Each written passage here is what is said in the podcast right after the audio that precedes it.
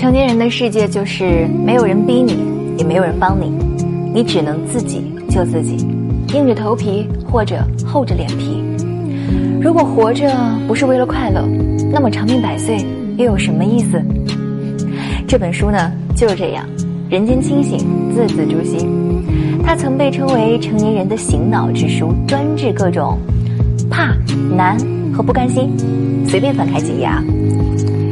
当儿行千里成为当代人的常态时，为人子女最容易犯的错误就是以为父母会永远都在。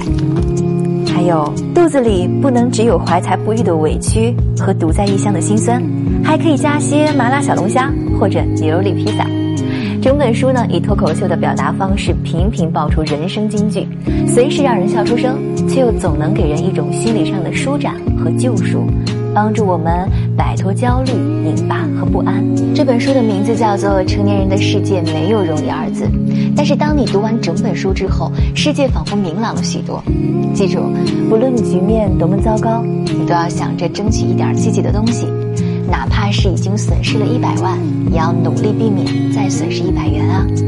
希望这本书呢，可以帮你看清这个功利的世界，度过人生的低谷，快速的支棱起来。